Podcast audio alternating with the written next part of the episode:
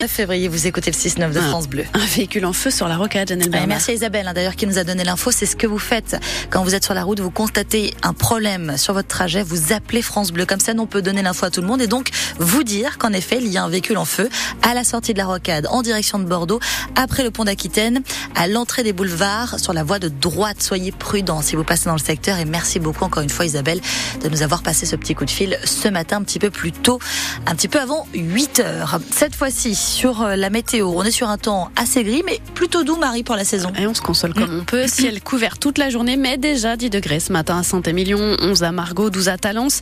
Cet après-midi, le thermomètre ne grimpe pas beaucoup, jusqu'à 14 degrés à Coutras, Langon, Épineuil, 12 à Lacano et Soulac-sur-Mer, 13 degrés à Arès, Saint-Symphorien, Bordeaux, Targon et Saint-Savin. On vous emmène ce matin un peu plus de 100 mètres d'altitude. 100 mètres au-dessus du bassin d'Arcachon, au sommet de la dune du Pilat, que certains touristes ont préféré pour ces vacances de février.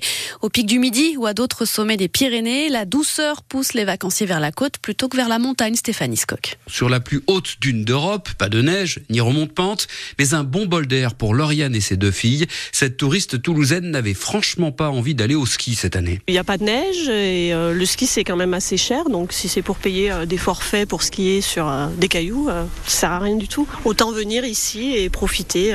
bon, ici c'est pas donné non plus, mais c'est quand même plus abordable cette saison. Le bassin d'Arcachon propose effectivement un tourisme des quatre saisons. Marc Parisien a lui aussi tiré une croix sur la neige. Le ski, euh, ça coûte cher, les enfants sont tout petits et donc euh, c'est une solution qui était économique et en plus qui nous permettait de découvrir la région avec un peu moins de monde. Des kilomètres de plage pour les balades et les villages du Cap Ferré enfin accessibles sans passer des heures dans les bouchons.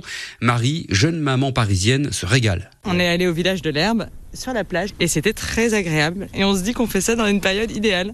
Avec des enfants, il fait pas très chaud, mais on a pu goûter au soleil. Il n'y a pas beaucoup de monde, il y a quelques baraques à huîtres ouvertes et c'est super. Alors plage du bassin d'Arcachon ou montagne, quelques ultra chanceux auront les deux pendant ces vacances.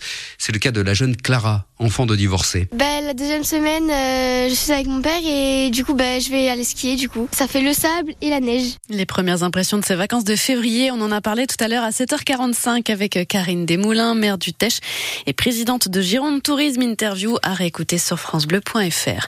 Les vacances, elles ont commencé par une belle galère pour les quelques 150 000 voyageurs de la SNCF privés de train ce week-end à cause de la grève des contrôleurs. Grève qui s'est achevée ce matin, mais une autre pourrait suivre. Les aiguilleurs pourraient eux aussi débrayer le week-end prochain avec des revendications similaires, des recrutements, des hausses de salaire et de meilleures conditions de travail. Les ministères vont devoir se mettre à la diète et rogner sur leur budget de fonctionnement à hauteur de 5 milliards d'euros cette année. Annonce du ministre de l'économie Bruno Le Maire sur TF1 hier soir. Les prévisions de croissance pour 2024 sont revues à la baisse de 1,4 à 1%.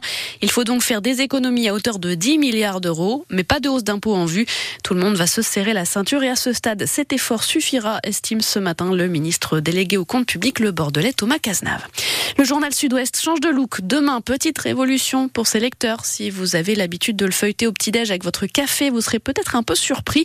Un quotidien a priori plus maniable sur la table de la cuisine parce que plus petit de 12%.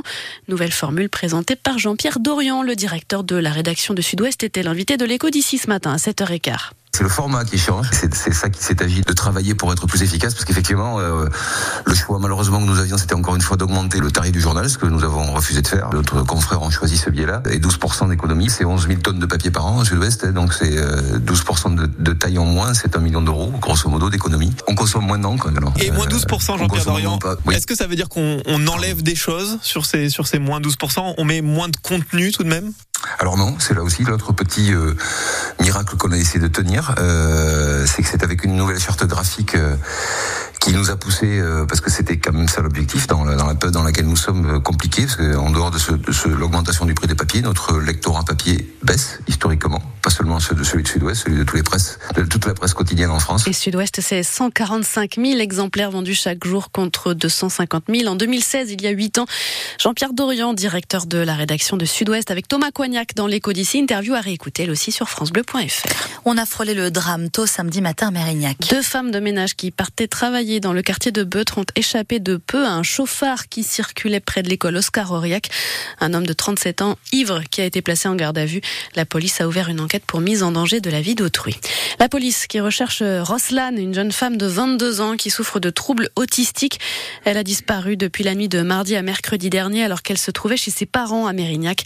L'appel à témoins pour la retrouver est sur francebleu.fr ainsi que les numéros à joindre si vous l'avez aperçu. En foot, les Girondins de Bordeaux pour un deuxième succès consécutif. Après leur victoire face à Grenoble, les Marinés Blancs sont à Amiens ce soir, dernier match de la 25e journée de Ligue 2. Les Bordelais sont 14e, les Picards 10e, coup d'envoi à 20h45. Et puis en rugby, Castres s'impose 25 à 17 en clôture de la 15e journée du top 14. Les Castrais se rapprochent de l'UBB au classement. Ils sont 5e à deux points de l'Union, 3e et Castres UBB. Ce sera une des affiches de la 16e journée samedi dans le Tarn. L'Union doit réagir après sa défaite à Chaban face à Pau ce week-end. On en parle ce soir dans 100% UBB avec Madoche Tamboué, l'ailier de l'Union Bordeaux-Bègles sera avec nous entre 18h et 18h30.